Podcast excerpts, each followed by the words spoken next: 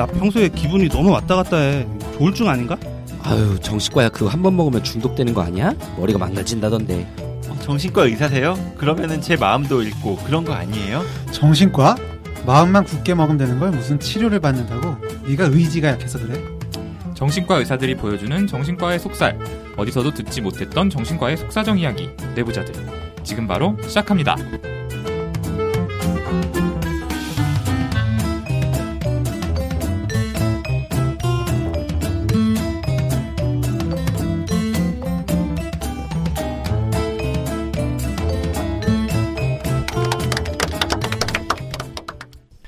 네, 안녕하세요. 젊은 정신과 의사들이 하는 솔직하고 은밀하고 자상한 정신건강과 마음 이야기, 내부자들입니다. 자, 오늘 여섯 번째 방송 녹음 위해서 모였는데요. 본격적인 녹음에 앞서서 간단히 저희 소개해드리고 시작하도록 하겠습니다. 네 오늘도 다 모인 모습을 보니 굉장히 기분이 좋네요. 완전체죠? 네. 안녕하세요 김지용입니다. 네, 안녕하세요. 허규형입니다. 안녕하세요. 손정현입니다. 프로 육아인 박천일입니다. 네, 윤희우입니다. 네, 그리고 저는 이 시간 사회 맡은 오동훈입니다. 저번 5화 파트 1 정비소 말미에서 저희가 말씀을 드렸었는데요. 다음 화에서는 올해 5월 말부터 정신질환자의 입원 절차에 관한 법인 정신보건법 개정안이 적용이 돼서 수만 명의 정신질환자가 한 번에 태어나게 된다라는 소문이 있다. 여기에 대해서 이야기를 해보겠다고 예고를 드렸었죠. 아마도 많은 청취자분들께는 좀 생소한 이야기일 것 같은데요. 사회적으로도 논란이 될 만한 부분이 많기 때문에 오늘 정비소 시간에서는 이 주제로 이야기를 나눠보도록 하겠습니다.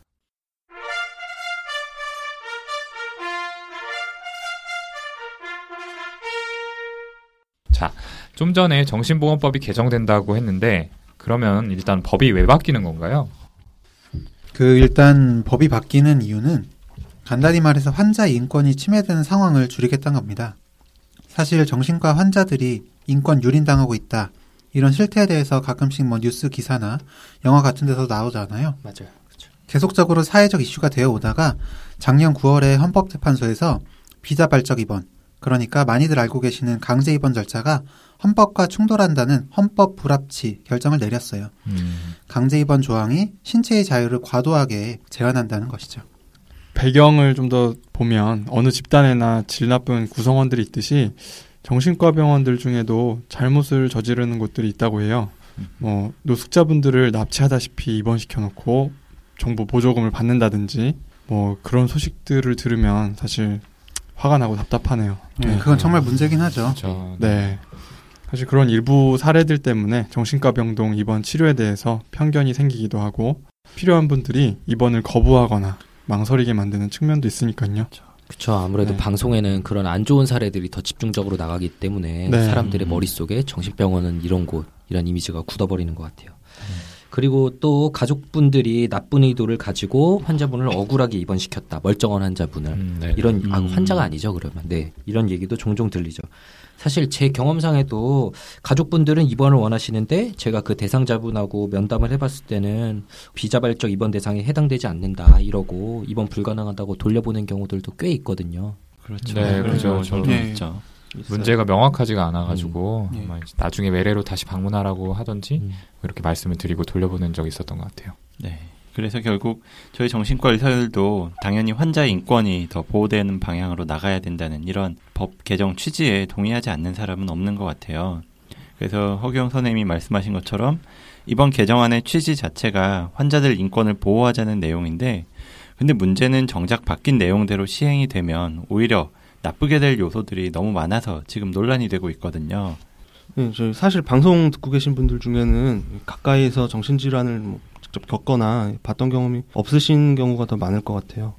지금의 정신보건법 체계에서 저희가 환자분들 그리고 가족분들이 어떤 입원 진행 과정에서 겪고 있는 어려움들이 어떤 건지 잘 모르실 것 같고요.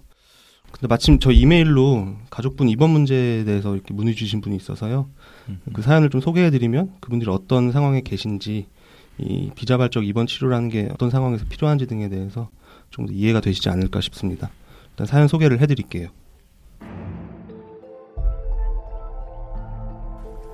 우연히 최근에 방송 접하게 되고 문의드립니다.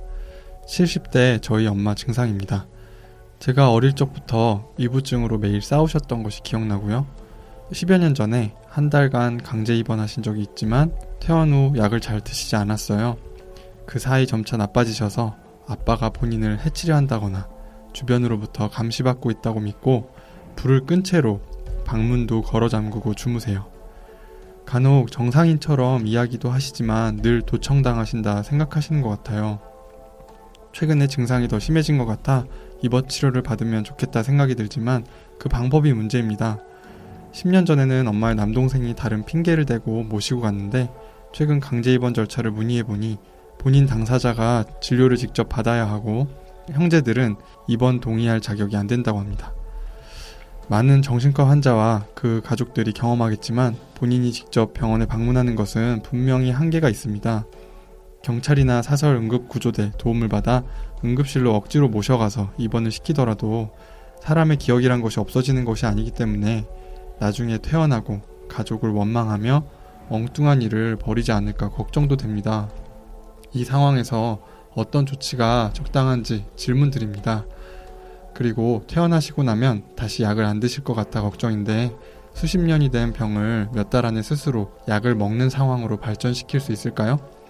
차라리 엄마가 신체가 아픈 질병이었으면 좋았겠다 생각한 적도 많습니다.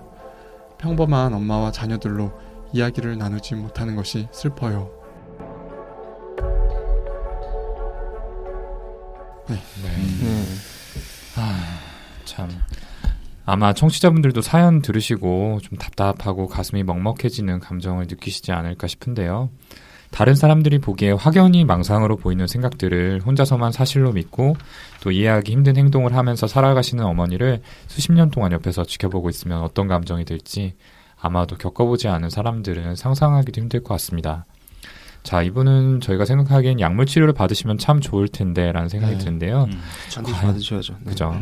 과연 스스로 병을 인정을 하고 또 약을 드시는 게 가능할까요? 사실상 치료 없이는 불가능하시겠죠. 네. 그 정신과 용어로 insight, 그 병식이 없다고 하는데요. 그 환자분 스스로는 병이 없다, 병이 아니다라고 생각을 하시니까요. 아마 사연자분께서도 그걸 아시니까 이번 치료를 어떤 방식으로 진행해야 할지 저희에게 묻는 사연을 보내신 것 같아요.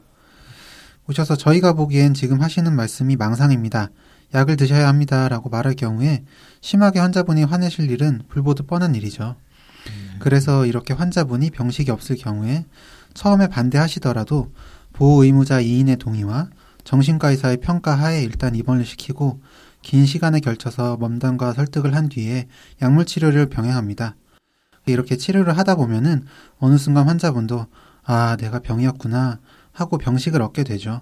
상당히 힘든 과정이고 사실 끝내 안 생기는 분도 있긴 하지만 말이죠. 그렇죠. 음, 정말 힘든 과정이죠.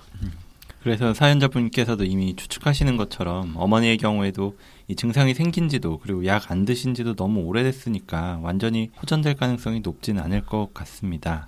하지만 약물 치료를 통해서 이 망상의 강도를 확실하게 낮출 수 있기 때문에 증상이 악화되거나 아니면 증상으로 인해 위험한 행동을 저지를 가능성을 낮출 수 있다고 봅니다. 그래서 최소한 본인의 생각이 다른 사람들 보기에는 좀 엉뚱하다. 그리고 약을 먹으면 이런 생각이 좀 줄어든다. 라는 이런 경험을 겪으면 스스로도 약을 잘 챙겨 드시기도 하고요. 또는 이런 약물 중에서 주사로 맞는 것들도 개발이 돼서 한 달에 한 번만 주사를 맞으면 그 약효가 계속 유지되는 방법도 있어서 뭐 실제로 외국에서는 이런 주사제도 많이 사용하고 있다고 해요. 뭐 우리나라에서도 사실 쓰기는 쓰죠. 그렇죠. 예, 쓰기 네. 좀 어렵게 여러 가지 조건들이 붙어 있긴 하지만 네, 뭐, 네.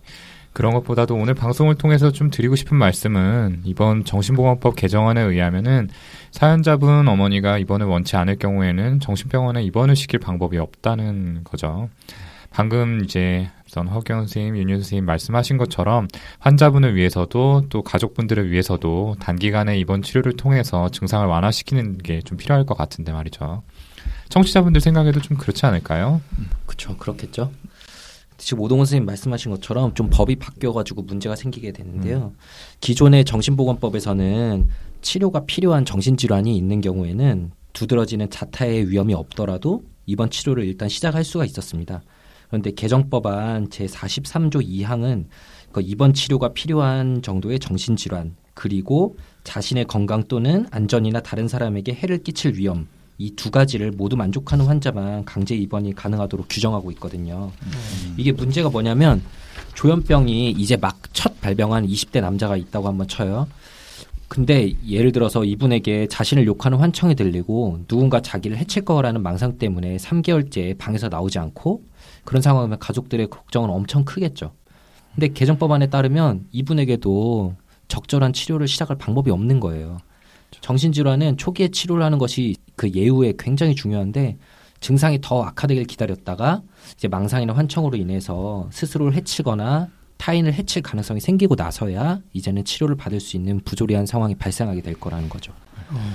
이게 좀 잘 이해가 안 되는 일인데 이전과 어떤 식으로 차이가 생기게 될 건지 한눈으로 보여드리기 위해서 저희가 또 간단한 상황극을 한번 준비해봤습니다.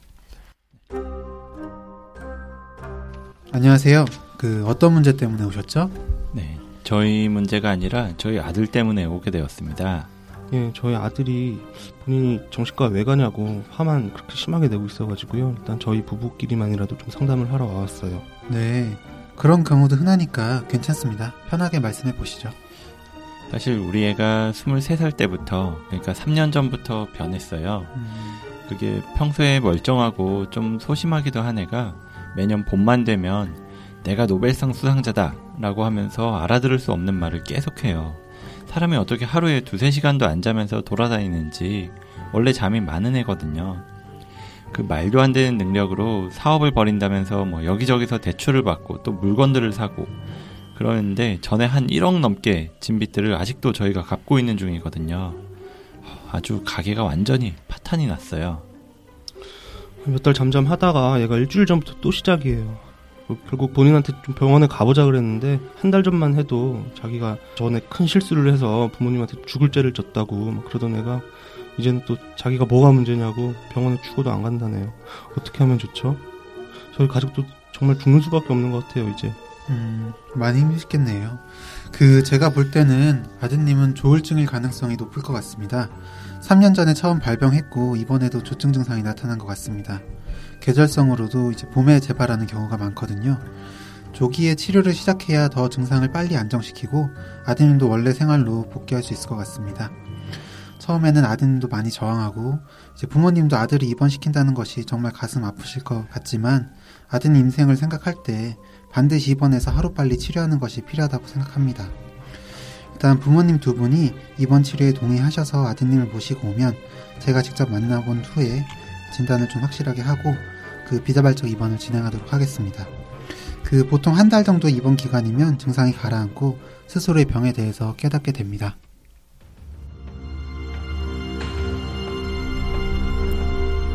아 정말 나 멀쩡하다니까 왜 이래 아빠 선생님 저 입원 안 할 거고요 지금 너무너무 바빠서 이만 가볼게요 네? 박천희님 좀 진정하시고 잠시만 이야기를 좀 나눠봤으면 좋겠어요. 부모님께서 많이 걱정하셔서 이렇게 힘들게 함께 오신 것 같은데요.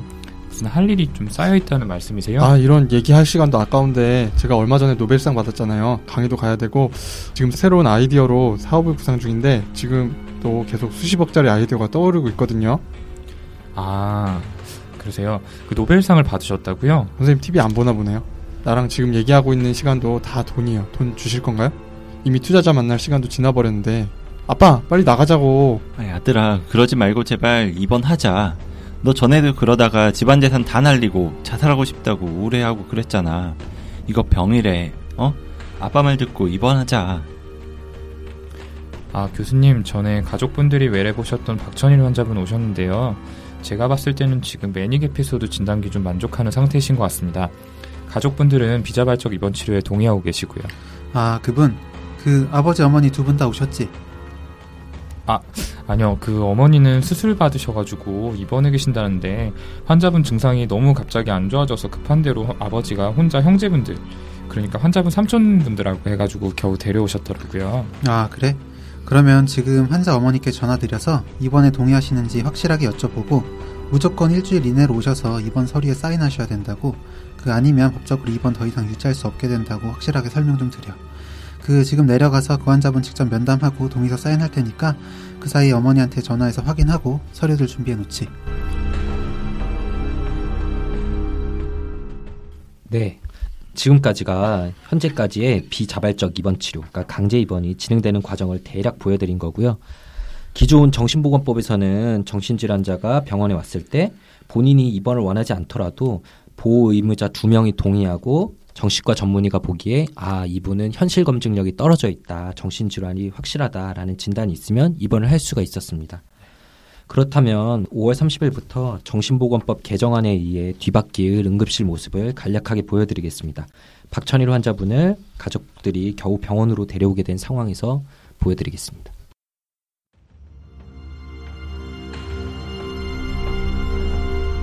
지금 제가 병원에 있을 이유가 없다고요. 내가 누군지 알아? 아, 박전일 환자분 보호자분들이시죠. 어떤 일로 오시게 되신 거죠, 오늘은? 자세한 건 한 달 전에 허유영 교수님이 외래 와서 이야기했었으니까 진료 기록 보시면 있지 않나요? 아무래도 부모 입장에선 애를 강제 입원시키는 마음이 아파서 한 달 동안 집에 데리고 있어 보려고 했는데 어, 도저히 버틸 수가 없어서 입원시키려고 데리고 왔어요. 아, 예, 그럼 제가 기록 확인해 보고 환자분하고 면담해 보겠습니다. 아버님, 제가 박천일 환자분이랑 면담을 해봤는데 조울증은 확실히 맞는 것 같지만 오늘 입원은 불가능하실 것 같아요. 아니, 그게 무슨 소리예요? 입원이 안 된다니. 애가 지난 한 달 동안 쓰고 다닌 돈이 3천만 원이 넘어요. 당신도 지금 조울증이 맞다면서. 아, 이게 이전에 진료 보실 때하고는 좀 상황이 달라졌는데요. 그 법이 바뀌었거든요. 지금 박천일 씨 본인이 입원을 거부하고 계시고요. 이 조울증 증세는 확실히 보이는데 또 자해나 타해 위험성이 있다고까지는 보기가 어려워서 그런 게 있어야만 입원을 시킬 수가 있어요. 이게 법이 정한 거라서 저도 안타깝지만 어떻게 할 방법이 없을 것 같아요. 조금 더 고생하시다가 자해나 타해 행동이 좀 명확해졌을 때 바로 다시 입원을 진행하시는 쪽으로 하셔야 될 것 같습니다. 아니, 오늘 여기 데려오려고 전 가족이 얼마나 고생을 하고 애한테는 온갖 원망을 다 듣고 온 건데 이게 무슨 말도 안 되는 소리예요. 의사가 어떻게 환자 치료 안 하고 돌려보내려고 하고 있어? 당장 허규영 교수님 불러주세요. 아, 네. 아버님 오셨군요. 그 상황을 저희 전공의에게 듣고 환자분 봤는데 입원이 불가능합니다. 그 저도 이렇게밖에 말씀드릴 수 없는 상황이 정말 답답하고 죄송스럽습니다. 정신과 의사 입장에서 아드님은 당장 치료받아야 할 상태라고 판단되지만 법적으로 아니라고 하니까 어쩔 수가 없습니다. 실제로 최근에 정신과 의사들 수십 명이 검찰의 단체로 기소되기도 했거든요. 죄송합니다.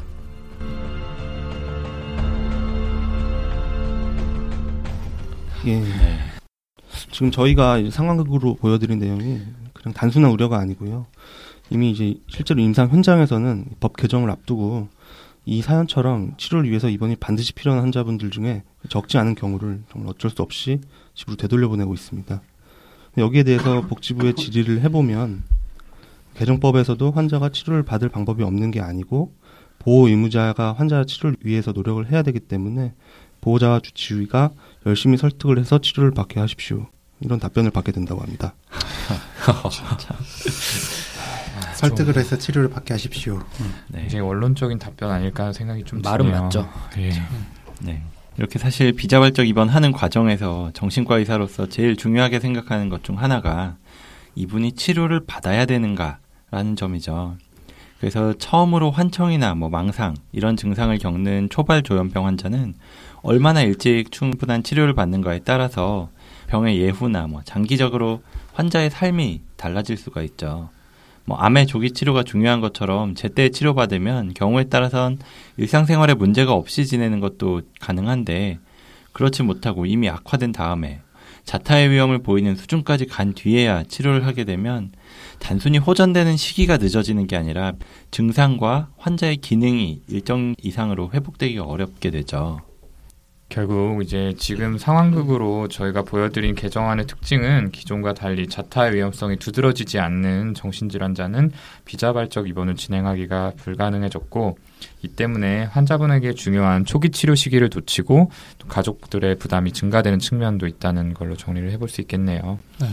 근데 개정된 게 이것만 있는 건 아니죠. 네, 물론 그렇죠. 뭐 여러 가지들이 있는데 시간에 제한이 있으니까 저희가 모든 걸 이야기할 수는 없고요. 제 개인적 생각으로는 제일 문제가 있다고 느껴지는 거는 개정안에서 정신질환자에 대한 정의 자체도 바뀐 건데요. 현재 법에서는 정신질환자라 함은 정신병, 인격장애, 알코올 및 약물 중독, 기타 비정신병적 정신장애를 가진 자를 말한다라고 되어 있는데 개정안에서 이게 범위가 대폭 줄어들어서 그 인격장애, 알코올 및 약물 중독 이런 부분들이 다 빠져버렸어요.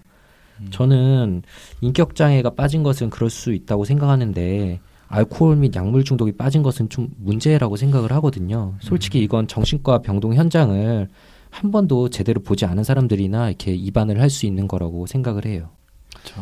네.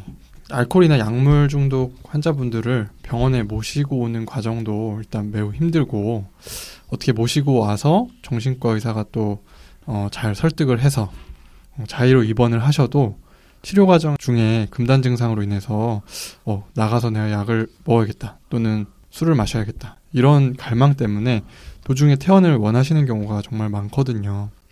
그런데 법안 자체가 저렇게 바뀌면 솔직히 정신과 의사들 입장에서는 중독 환자분들 입원 치료하기가 많이 힘들고 부담스러울 수밖에 없어요.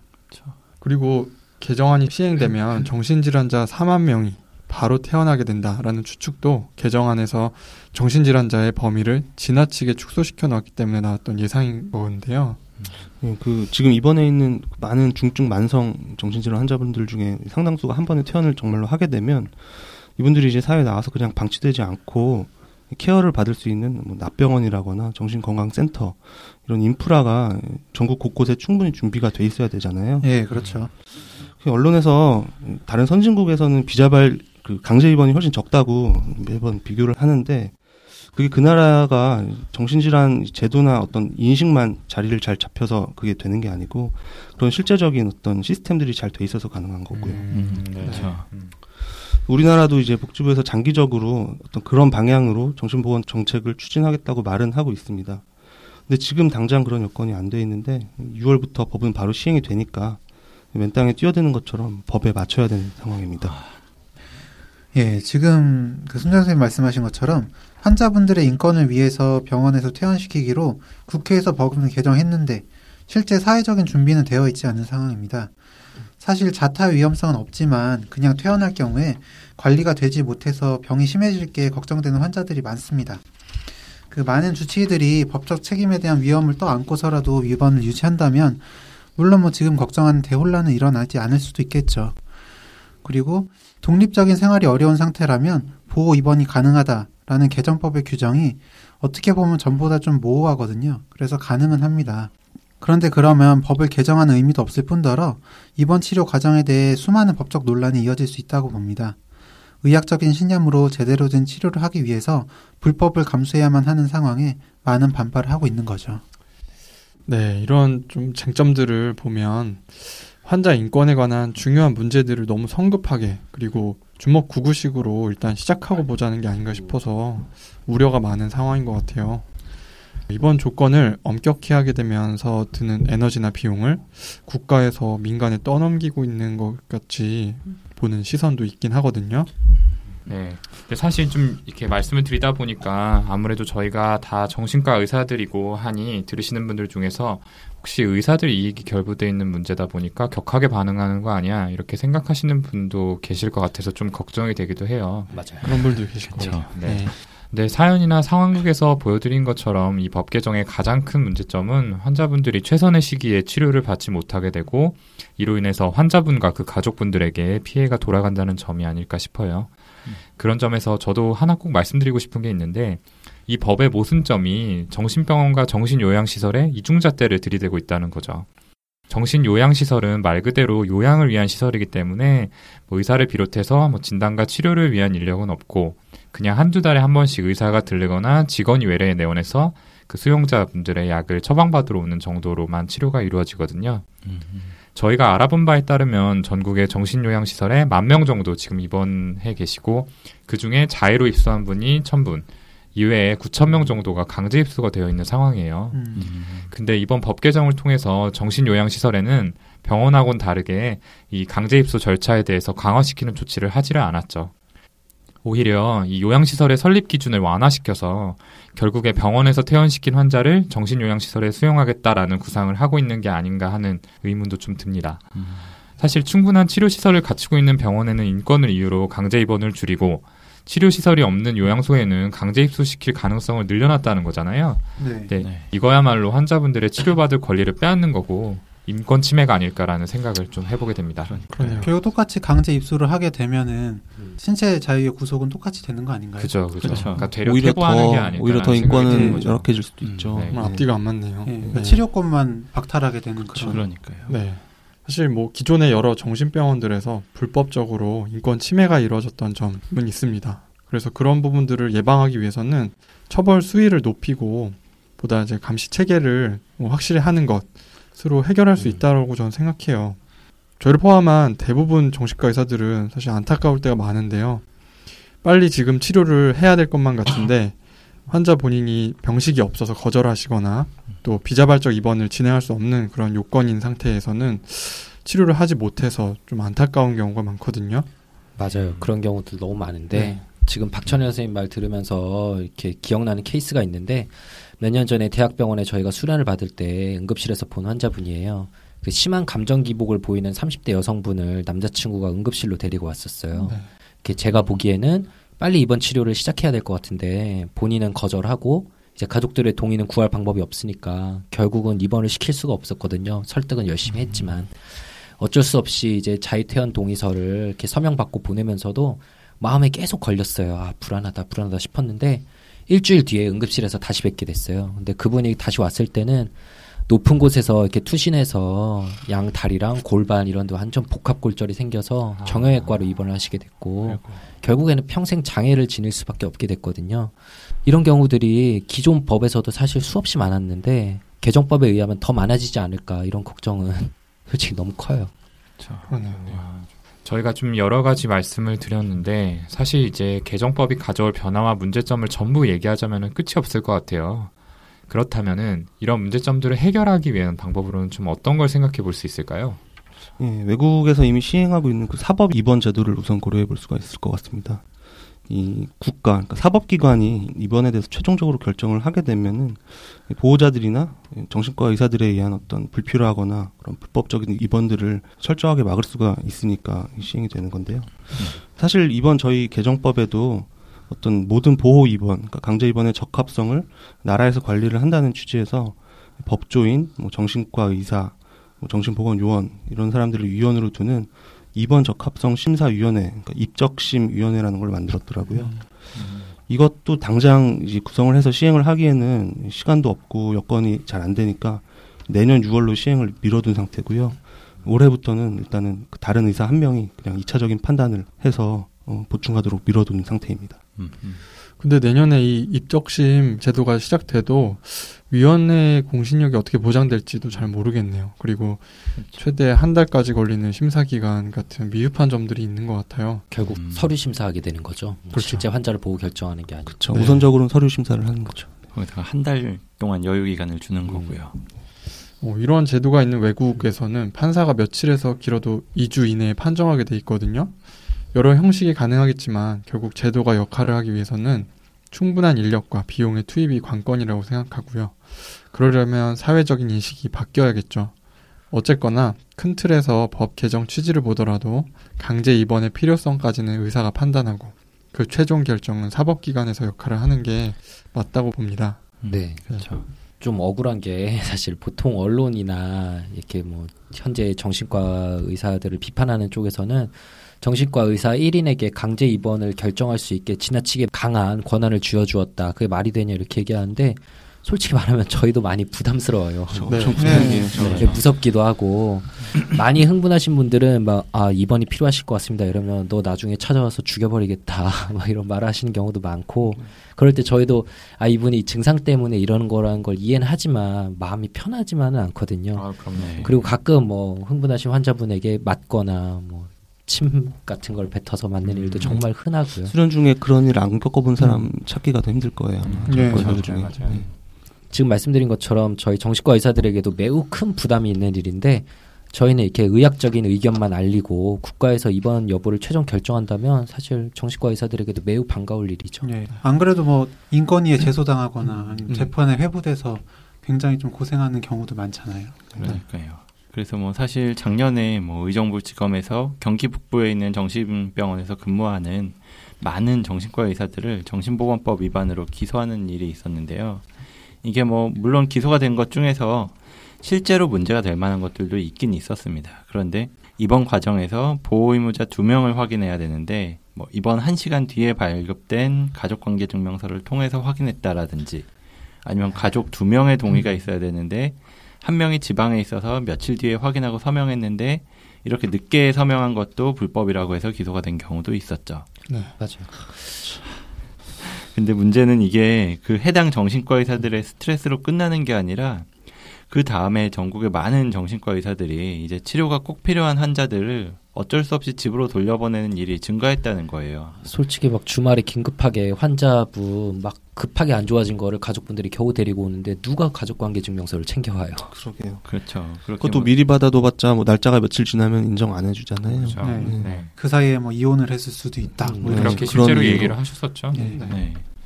그래서 이런 국가에서 입원을 결정하게 되면은 의사들이 이런 부담에서 벗어나서 치료에 좀 집중할 수 있을 거고 환자들 불이익 겪게 되는 일도 없어질 거고 뭐 가족들도 입원 시켜주는 병원 찾아서 여기저기 헤맬 필요가 없어지겠죠. 네, 사실 정신보건법 개정안에서 이런 강제 입원 과정에서 발생하는 문제점을 줄이겠다고 정신과 의사 1인의 진단만으로 가능하다고 했던 것을 이제 2인의 진단이 필요하다 이렇게 변경을 했는데요. 여기서 그칠 게 아니라 이 강제 입원의 책임을 의사 개인에게 지우지 말고 국가에서 입원 여부를 결정하는 보다 근본적인 대책이 필요하다는 생각이 듭니다. 음. 자, 이 정도에서 얘기를 좀 마무리해 보도록 하고요. 오늘 이 시간 어땠는지 선생님들 소감 좀 들어볼게요. 네. 저는 그 이번 방송을 준비하면서 저희 멤버들이 근무했던 세브란스 정신건강병원에서 있었던 기억들이 많이 떠올랐어요. 지금은 여러 이유로 그 병원이 문을 닫았는데 참 마음 아프게 네. 뭐 드라마 세트장으로도 활용이 되는 것 같더라고요. 전국 유일의 대학병원 부속 정신과 전문병원이었어요. 그게 깊은 산 속에 있는 언덕 위의 하얀 집이었죠. 사람들이 좀 찾아오기 힘든 곳에 있었는데 대문 앞에 서 있는 팻말에 써 있던 글이 기억나더라고요. 그 뭐 긴 내용을 제가 다 기억할 수는 없지만 되게 인상 깊어서 떠오르는 문구가 가족분들께서 어떤 심정으로 이곳까지 환자분을 모셔오셨는지 저희가 잘 안다. 잊지 않고 치료에 노력하도록 하겠다라는 식의 글이었어요. 네. 거기 당직을 서다 보면은 뭐 주말, 공휴일, 낮, 밤, 새벽 뭐 이렇게 가리지 않고 환자분이나 가족분들이 이렇게 긴급하게 찾아오는 경우들이 많았어요. 그러면서 뭐 별별 경험들이 다 있었는데 아까 말씀드린 것처럼 환자분들한테 맞은 일들도 막 있었고. 근데 결국에 저희가 제일 가슴 아픈 기억들은 그렇게 정말 힘들게 가족분들이 희망의 끈을 잡으러 오셨는데 산속 깊은 곳까지 저희가 입원이 불가능하다면서 돌려보내는 경우들이 종종 있었어요. 그 입원 요건이 맞지가 않는다던가 이래가지고 돌려보낼 때였는데요. 네. 그럴 때 정말 환자 가족분들이 많이 좌절하면서 아, 여기까지 어떻게 왔는데 돌려보내면 우리는 어떻게 하라는 거냐 이런 말씀하실 때는 정말 가슴이 먹먹해지고 답답했어요. 그런데 요즘 솔직히 전국적으로 그런 일들이 많이 일어나고 있거든요. 정신과 의사들도 어쩔 수 없이 법에서 자신을 보호하기 위해서 이런 일들이 많이 생기고 있는데 결국에는 환자분들의 치료받을 권리와 가족분들의 생존권을 위협하는 거 아닌가 이런 생각이 들고 그래서 이번 개정안이 5월 30일에 당장 시행을 앞두고 있는데 환자와 가족분들을 위해 좋은 방향으로 합리적으로 재개정이 됐으면 좋겠습니다. 네. 그럼 오늘 또 상황극에서 환자분 역할 해주신 박찬희 선생님 소감도 한번 들어볼게요. 네. 그 상황극 속 환자분 입장에서 좀 생각을 해보면요. 사실 학교나 직장에서 그런 조증 증상이 발현되었다고 생각해 볼 때 주변 사람들에게 평소와는 다른 병적인 모습을 노출하게 되잖아요.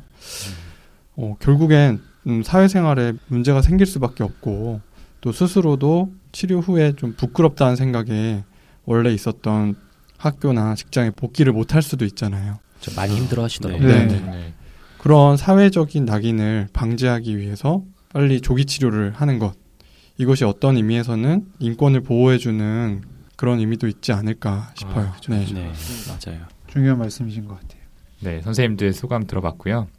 자, 오늘 사연 주신 분께 먼저 환자 가족분들의 입장을 청취자분들께 잘 알려드릴 수 있는 소중한 사연을 보내주셔서 감사하다는 말씀을 드리고 싶습니다. 제 사연에서 또또 오늘 방송에서 소개하지 않은 추가적으로 궁금해 하시는 부분들이 있을 거라고 생각하는데요. 저희가 메일로 답을 드렸으니 이것도 확인해 보시면 좋을 것 같습니다. 방송 이걸로 마무리 할 텐데 끝내기 전에 우리 사연과 피드백 보내주실 메일 주소 그리고 페이스북 페이지 주소 네, 요정입니다. 네 소개 요정 손정현 쌤의 소개를 들어보겠습니다. 이제 받아들이기 시작했어요. 예, 정신과에 관해서 본인이나 주위 사람의 심리에 관해서 궁금한 거 어떤 거라도 좋습니다. 이메일 brainrich 숫자 6 gmail.com b r a i n r i c h 숫자 6 gmail.com으로 보내주시면 감사하겠고요. 그리고 아까 김중 선생님 소개했다시피 저희가 페이스북에 이 뇌부자들 페이지를 새로 만들고 그 방송에서 다루지 못했던 그 뒷이야기들까지 포함을 해서 올리고 있으니까 많이들 찾아오셔서 좋아요도 눌러주시고 어, 리플도 남겨주시고 하면 좋을 것 같습니다. 네, 손정현 선생님 위축되지 않게 많이들 좀 찾아와 주셨으면 좋겠고요. 자, 좋습니다. 이걸로 정비소 시간 마치고 저희는 바로 이어지는 얘왜 이러는 걸까요? 시간에서 다시 찾아뵙도록 하겠습니다. 감사합니다. 감사합니다. 감사합니다.